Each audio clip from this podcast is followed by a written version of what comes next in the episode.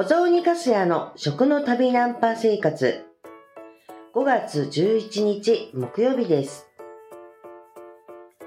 今日は食の話ではなくて方言についてのお話をしていきたいと思います。今私は山形に移り住んだばかりなのでまだ山形の方言に耳が慣れていなくてですね、なかなか年配の方のおしゃべりがちょっと理解できないっていうことが、まあ本当にしばしばある。そんな状態ではあるんです。でもまあいろいろ私、あの、ここ数年は、あの、移り住みながら暮らしているものですから、まあ、それぞれあの、うん、住み始めたばかりの時は、まあ、方言の洗礼といいますかを浴びるっていうのは、まあ、日常だったりするんですよね。でまあまずちょっと近いところでだったら長浜に住んでいましたでしょ？そして、えっ、とその前が福岡でしたからだからちょっと九州の方言、そして関西圏の方言、そして今住んでいる東北の方言っていうところで、まあ、本当にいろいろ違いをたくさん感じているんです。まあ、どちらにしても方言ってすごく素敵だなって思うんですよね。なんか同じ言葉を話しているのに、あの、標準語とはまた、標準語って言っていいんですかね？まあ、東京、東京の言葉、まあ、それを標準語って言ってるんだと思うんですけれども、東京の言葉と、やっぱり違う、なんて言うんですかね？それぞれのなんか親しみやすい言葉って面白いなって思います。同じなんかあの言葉を話していても、なんかふにゃっと柔らかくなる。それがなんか方言の魅力だなって思うんですよね。で、まあ今、あの、山形に住んでみて気づいたのは、世代間での方言のなんていうんですかね、まあ、強さというか、きつさの違いがあるところとないところがあるねっていうふうに、まあ、感じました。まあ、もちろんですね、やっぱり、あの、標準語と言われている言葉っていうので、あの、テレビでもラジオでも、あの、公共の電波に乗っている言葉っていうのは、まあ、話されているわけじゃないですか。だから、えっと、どこでであっても、若い人は、どちらかというと標準語に近い方言の何て言うんですか、度合いが、まあ、小さいっていうのは共通項なんですよ。それは間違いない。だけど、やっぱり関西圏の中では、関西圏、関西のいわゆる方言ですね。鉛っていうのがあまり世代間で大きくないわけですよ。やっぱりあの、関西の言葉っていうものは、本当にもう、大体まあ、全国の方でも、もう分かる通りですね。関西、関西っぽい言葉遣い、イントネーションっていうのは、本当あるんですよね。そこで、あまり世代間の違いっていうのが感じられないんですよ。若い人も、年をいってる人も、まあ、同じような感じ。に対して、今住んでいる山形では、ものすごい差があります。私が、あの、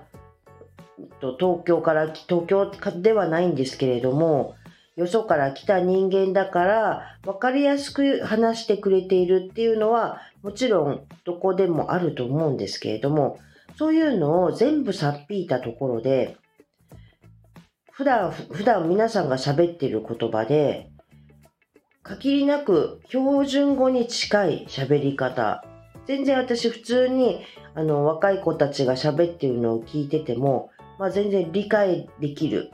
それぐらい標準語に近い喋り方をされる方が、まあ、あの、多いわけです。もちろんイントネーションは違いますね。イントネーション的には明らかに、あの、東京の喋り方っていうのとは違うんですけれども、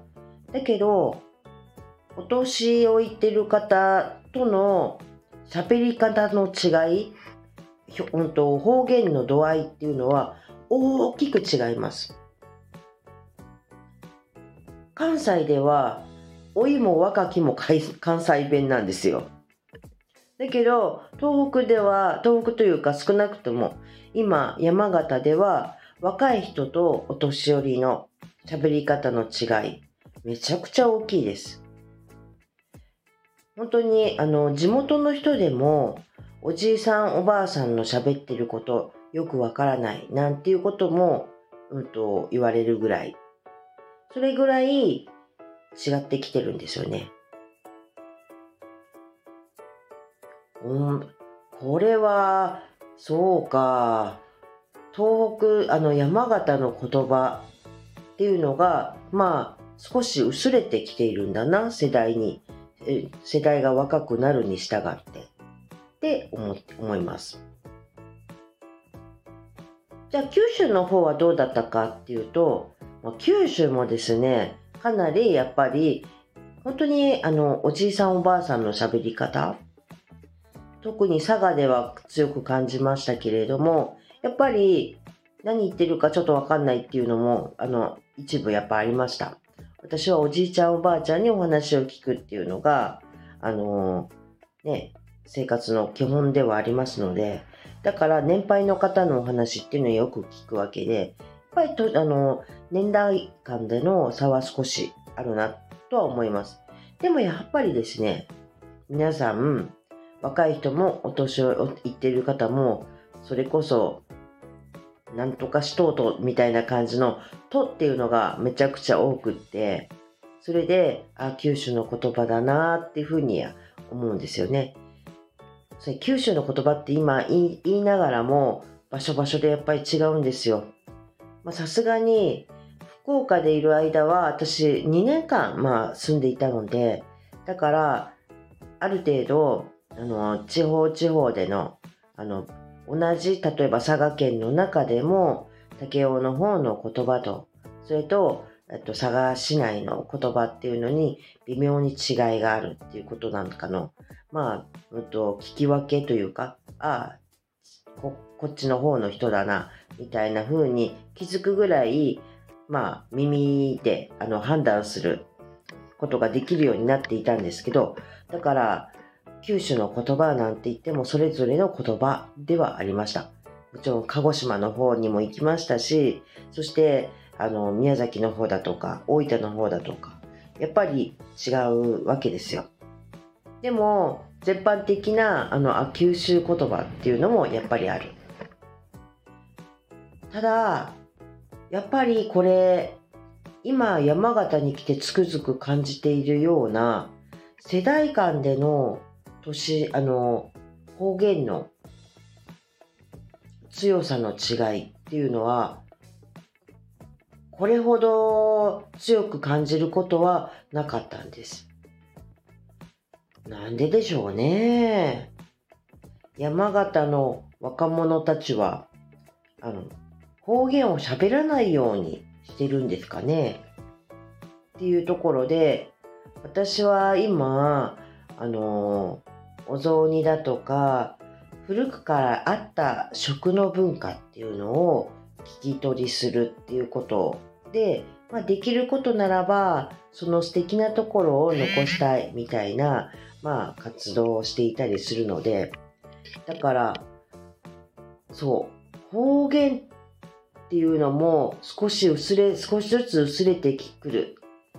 来ているっていうのの、なんていうんですかね、差が、のスピード感っていうのが、まあ山形の方が早いってことですよね。言葉、まあわからないでもないんですけどね。でもこの言葉の中にもいろんな、なんていうんですか、価値観だとか、そういうのがすごく含まれているような気がするんです。まあ本当に有名な話ではありますけれども、えー、私が長浜でおじいさんたちとかの若い人かもそうなんですけど話してていつもなんかくすって笑ってしまっていたのが言葉の間間で知らんけどっていう言葉が出るんですよ。知らんけどっていう私が言うと全然方言っぽくないですけど断定しないなんか喋ってあと意見を言った後最後に必ず知らんけどっていう言葉をつけるんですよ。おおちょっと断定したのを一回、なんていうんですか、こう、本当なんていうか、こう、本当かどうかわかんないけどっていうような言い方。これ、これが言葉の、なんていうんですかね、慣習というか、そういうものであるんだなっ。こういう、あの、言葉をの使い方っていうのは、やっぱり、なんていうんですかね、表現の仕方だとか、あと、えっと、考え方だとか、いろんなところにも影響するだろうって思うんですよ。方言って、本当に、あの、いろんな、その土地の価値観を表現するものではあるなって思うので、同じように私まだ山形弁のことを分かってはいないですけど山形の中でもそういう価値観みたいなものがその言葉の喋り方っていう中にも出ているんだろうなって思うとこれだけ世代間であの方言のあの強さの差がある。方言から標準語化しようとするスピードっていうのがあるのかって思うとそれもまたちょっと興味深いな。と思っています。私はなんか全然言語学者みたいな言語の研究っていうのは全然していないんですけれども、ちょっとあの方言の標準語化のえっ、と、スピードみたいなことが、なんていうか、意識の中の、人の意識の中で、何を意味しているのか、みたいなことをちょっと学んでみたくなってしまいました。ほんとね、今、山形に来て感じているのは、ちょっと言語学をお勉強してみたくなっていたりするんですよね。まあ、何がわかるかわかんないですけれど、ちょっと本当に今、方言だとか、言語の持つ意味みたいなものがにもう無償に今興味をあの感じている、まあ、昨今というか今だったりします。ほんとね、ちょっとまず図書館に行こうって思ってるんですよ。今ちょっとまだ今日までは仕事でちょっと出られないけど、今週末なんかはちょっと図書館に行って、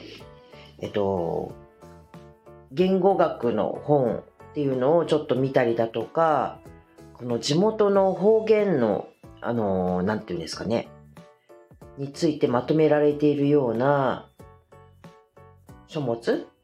少し読んでみたいなって思うぐらい、ちょっと今言葉に興味が感じていられる私だったりします。ということですいません。今日もこれでそんなことを感じているっていう今の私の気持ちを喋っているだけですけれども、これにて今日の放送は終了したいと思います。はい。今日も一日私もまだお仕事あります。また多分、えっ、ー、と、何言ってるかわかんないよ問題 が発生するような感じの、まあちょっと年配の方のお話も聞く日になるかなと思っています。ということで、皆さんにとって本日が良い一日となりますように。それでは、さようなら。